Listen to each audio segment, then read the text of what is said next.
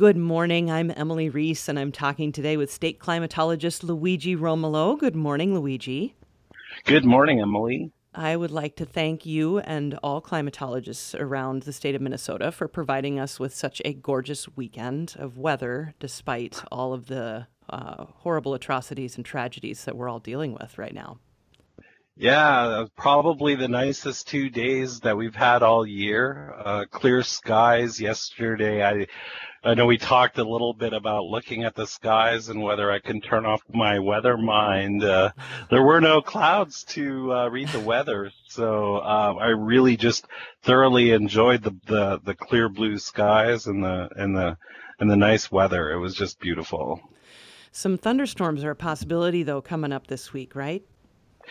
Yeah, so um, we have a threat uh, on Tuesday for some uh, severe weather. So right now, the National Weather Service has put out a uh, an enhanced risk for severe weather on Tuesday, and this extends as far west uh, as uh, just a little west of Marshall um, Minnesota, um, and as far north as including the metro and Willmar, and uh, all the way down to the southern border by Albert Lea and across to um, La Crosse, and uh, uh, including pretty much that whole southern um, part of the state, pretty much, with the exception of the extreme southwest. And and what this means is that we're uh, we're going to have uh, opportunities set up for some severe thunderstorms, uh, some possibility of hail, damaging winds, and yes, uh, even tornadoes. And uh, we know this because we look at the we look at what's going on in the upper level weather patterns, and what we're seeing is a um, a nice cold front moving through on Tuesday.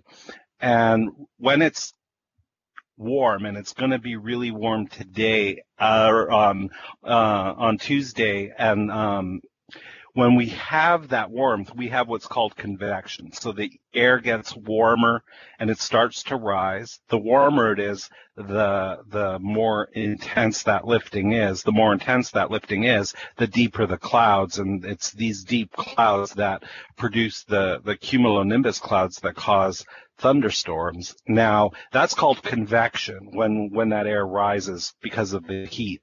But you add a cold front to it and then that's called forced convection because when cold air collides with warm air, the cold air always wins and pushes the warm air up. So it's actually enhancing that lift. Wow. And so when we have regular convection combined with forced convection, this the the the threat for severe weather increases dramatically. And so hopefully we won't see too much severe weather on Tuesday, but uh, the risk is definitely there. Hmm.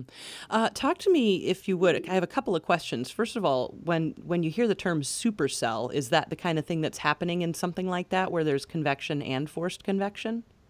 Right. So we have various types of thunderstorms, and they're all formed from uh, cumulonimbus clouds. So we could have uh, multi-cell um, thunderstorms, and that's where you each cell would have a lifting mechanism and um, um, an, an outburst of, of, rain and wind downwards. And so um, it's like a little engine, and um, sometimes they form together and you get multi-cell, and um, sometimes you just get one really big one of mammoth proportions called a supercell. And because we have convection mixed with forced convection, we are expecting to see um, at least a, a, couple of these supercells form on Tuesday. However, um, it should be noted that um, um, only about a quarter of all supercells actually produce a tornado. Okay, interesting. Yeah. Um, run, uh, remind us the difference between a watch and a warning as these things, you know, pop up on our phones or our TVs uh, when severe weather is out and about.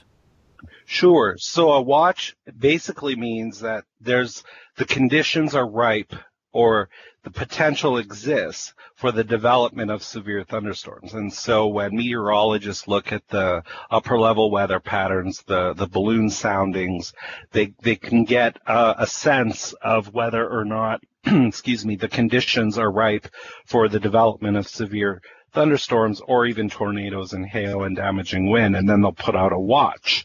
The watch just means that, hey, this can happen. Um, the difference between that and a warning is a warning would indicate that severe weather is imminent in your area and that you should take cover, take shelter. Um, as soon as a warning is issued, you should not um, continue what you're doing outside. You should get indoors, get safe. Um, if you're driving, pull over.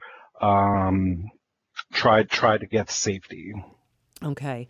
Um, Luigi, it's June 1st as we're talking, so this will air on June 2nd, but I'm talking to you on the first day of a new month. Can you tell us how we fared for the month of May with weather? Yeah, so here in the metro area, uh, we actually finished about a half a degree below normal temperature wise, which is hard to believe because um, um, it was so beautiful, but it was actually below normal those last few days of the month. And um, we did hit 34 as a low twice earlier on in the month on the 9th and the and the 12th. So uh, I don't know if you remember that that second week of May, but we were about 10 to 15 degrees below normal um, um, and um, we started off great in the month. I think we were in the high 70s. Um, but yeah, we, we turned it around and finished pretty, you know, anything uh, less than half a degree either way is pretty much a wash as a normal month in terms of temperature. And um, with precipitation, we started off dry. Uh, we did have that day on the 17th, 16th and 17th where we got about three inches of rain.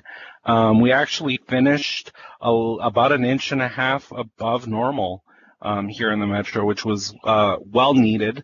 Uh, I had noticed before it had rained in the middle of the month that uh, the grass outside was getting quite crunchy. Mm-hmm. the soil was quite dry. Um, people were definitely watering their their plants more than they were uh, after that rain event. Um, but much of the state is still on the dry side. And uh, what we're seeing basically is uh, for the northern half of the state, there's still about a, an inch and a half to three inches in some places. Um, um, in particular, the the west central parts of the states, four to five inches below normal. Oh my um, goodness! Um, but in the southeast, uh, they're pretty near normal, and um, hopefully some of the rain um, on Tuesday, and um, we we are expecting some more um, rain across the state on the weekend. Um, so I don't think you'll be thanking me for the weather next weekend, but um, uh, hopefully that'll help uh, relieve some of the dryness up there because we are seeing uh, drought conditions starting to develop. Well, Luigi, it's always so fun to speak with you. I learned so much, and we'll have you back next week. Yeah, absolutely. Stay safe out there. Thanks so much, Luigi. You too. Take care.